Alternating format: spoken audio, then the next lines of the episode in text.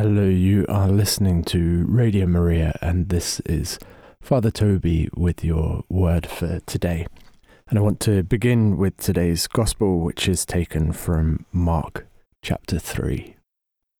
Jesus withdrew with his disciples to the lakeside, and great crowds from Galilee followed him. From Judea, Jerusalem, Idumea, Transjordania, and the region of Tyre and Sidon Great numbers who had heard of all he was doing came to him. And he asked his disciples to have a boat ready for him because of the crowd, to keep him from being crushed. For he had cured so many that all who were afflicted in any way were crowding forward to touch him. And the unclean spirits, whenever they saw him, would fall down before him and shout, You are the Son of God. But he warned them strongly not to make him known.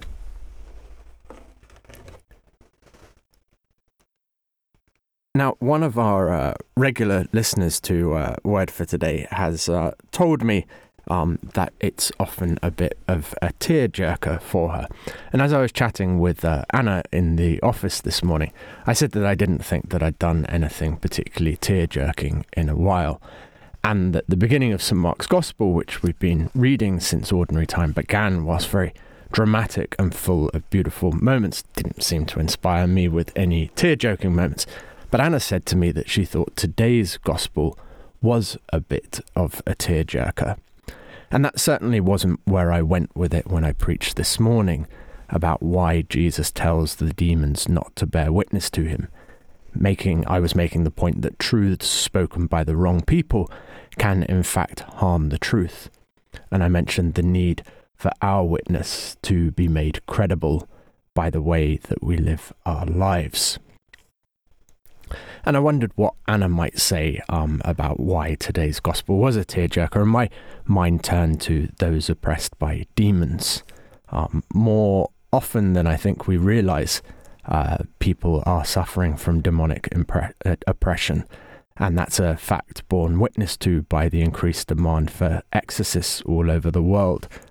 And I thought of their anguish, and I thought of the anguish of their families as they see their loved ones suffer in this way.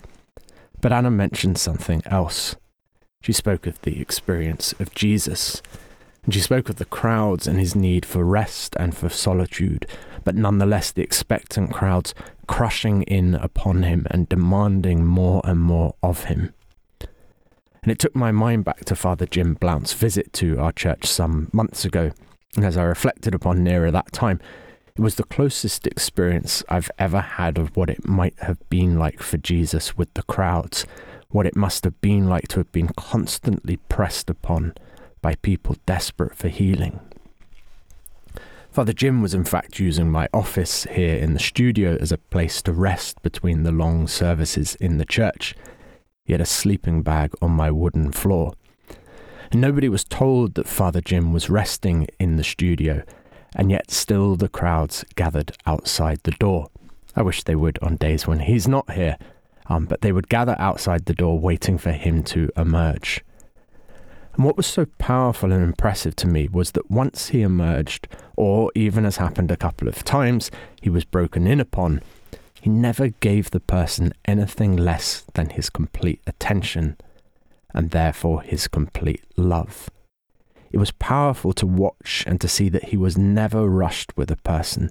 The prayer and the blessing were never perfunctory, and they didn't get shorter even as the queues got longer and the time got later.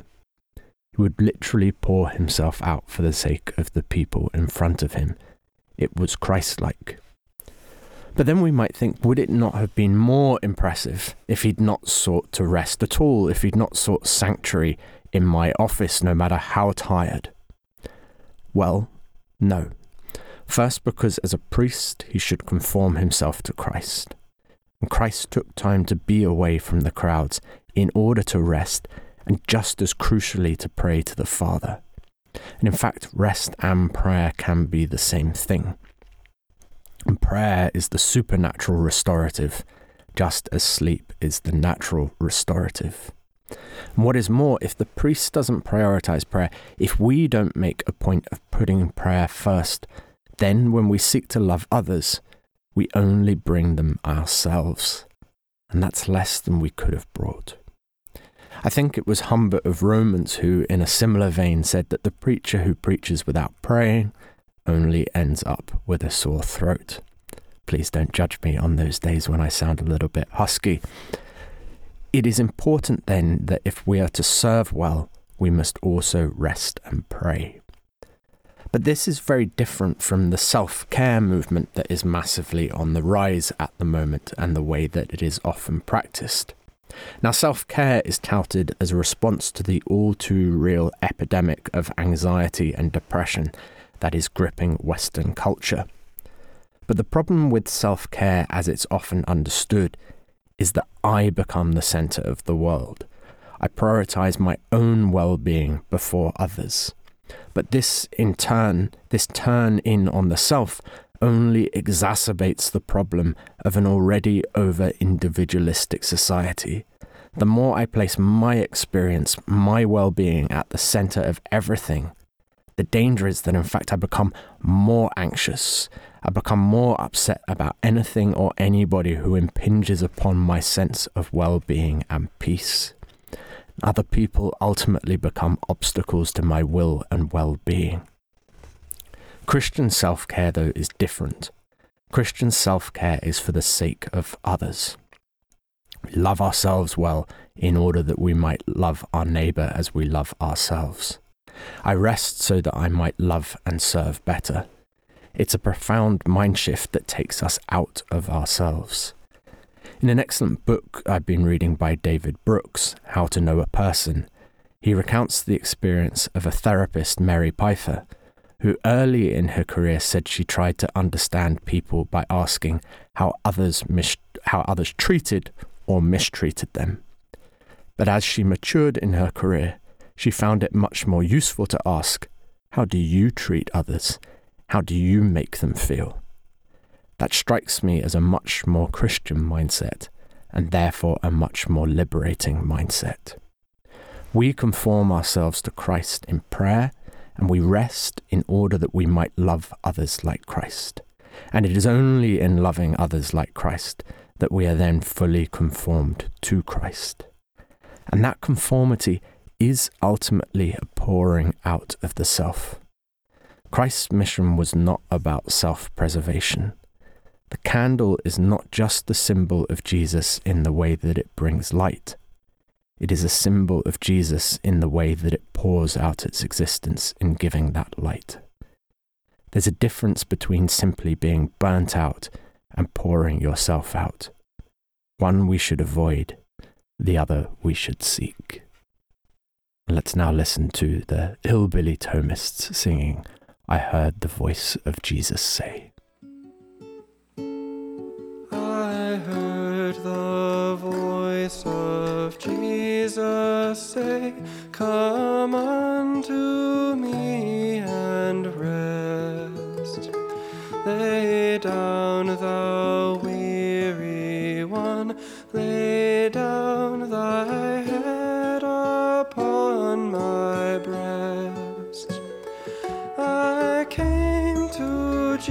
Jesus as I was, weary and worn and sad. I found in him a resting place, and he has made me glad. I heard